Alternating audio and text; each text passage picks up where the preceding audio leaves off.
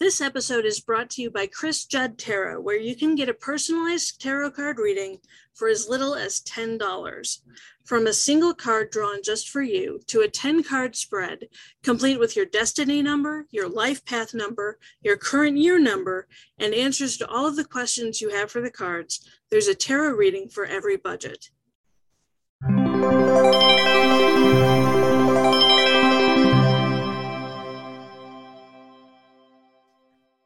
There, hi there, ho there. You're as welcome as can be. M I C K E.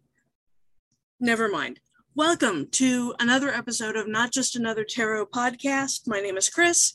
I will be your host now and forevermore. Coming to you live today from 13 Mockingbird Lane. I think. I think that's the Munsters address, or maybe it's the Addams family address.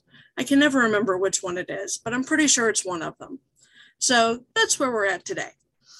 So today's card, well, today's date is July 14th, 2022, and the card is the Six of Rods. Six is a new number for us on the podcast, finally branching out into other digits than one, two, five, and eight. Um, six embodies the heart and the soul. It's well known for its nurturing, empathic, supportive nature and for its unconditional love. It's a true beacon of hope in a sometimes hopeless world. It's got ears to listen and shoulders to cry on. And as a healer, Six can solve problems in both the physical and emotional realms, helping other people through its gentle, straightforward approach. Its role on earth is to use its heart and soul to live in service of others. Six cares deeply for its friends and family, showing a strong sense of responsibility to them. Six easily communicates with kids and animals with its soothing tenderness and caretaker soul. It's fiercely protective of them, giving voice to what they need since they can't always speak up for themselves. That protection extends to everyone Six cares about. In its relationships with others, Six puts them at ease, allowing them to let down their guard so they can be open and honest about what they're feeling. That's what lets six learn how to support them in whatever it is they need. Six is also the most romantic of all the numbers, fluent in all five love languages acts of service, physical touch, gifts, quality time, and words of affirmation. And you can't see it through the podcast, but I'm counting each of those off on my fingers. I also make gestures with my hands while I'm talking because that's just how I talk. Even though you can't see any of it, I'm still doing it. So I just thought I'd let you know. Counted those off acts of service, physical touch, gifts, quality time, and words of affirmation, the five love languages. It's happiest when its partner is happy and will turn itself into a pretzel trying to make sure that that's the case.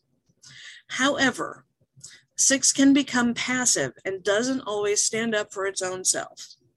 It may let itself be taken advantage of and may go along with unwanted choices so it doesn't make any waves. Six can become too self sacrificing, especially in a romantic relationship where it will give and give and give and give of itself to make its partner happy. Warning cheesy metaphors ahead. Six neglects its own self care, forgetting that you can't pour from an empty cup, you can't light an empty lantern, and you have to put on your own oxygen mask first before you can help others with theirs. See, told you, cheesy metaphors. Six is also incredibly idealistic and expects others to treat it the same way it treats them.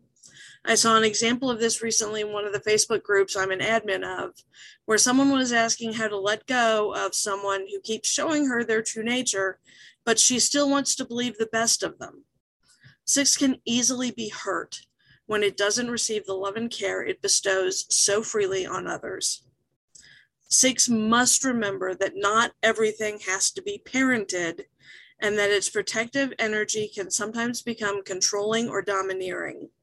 Instead of carrying the weight of the world on its shoulders, Six absolutely must learn to build understanding and trust for other people and internalize the lesson that everyone must follow their own path.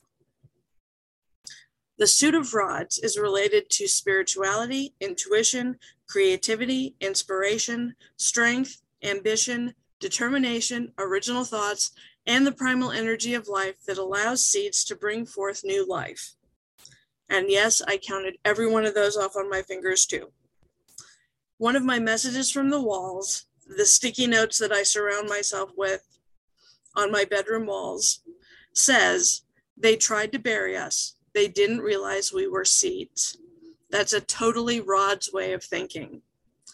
The suit of rods is connected to the fire element. Fire is wild, energetic, and unpredictable.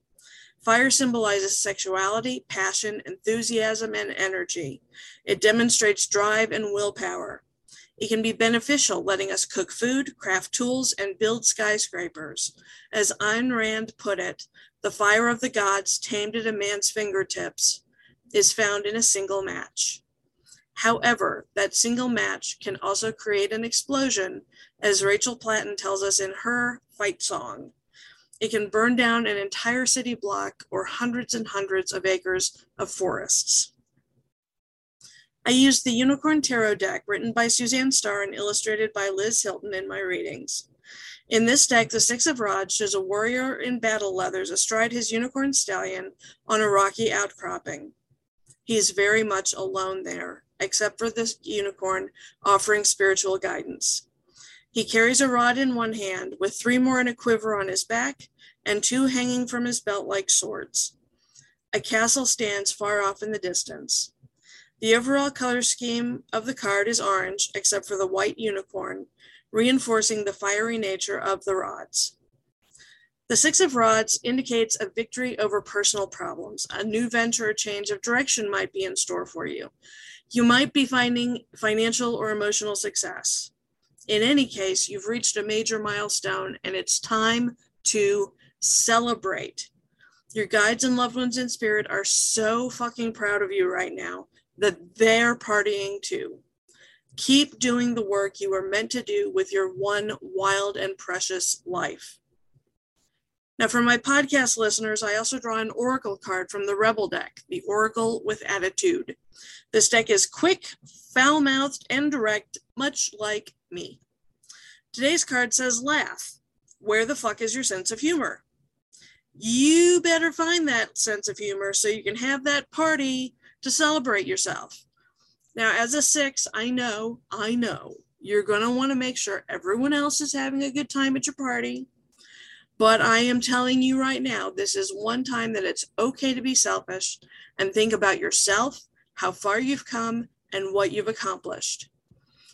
For whatever it may be worth, I'm proud of you too. Thanks for listening. We'll see you tomorrow.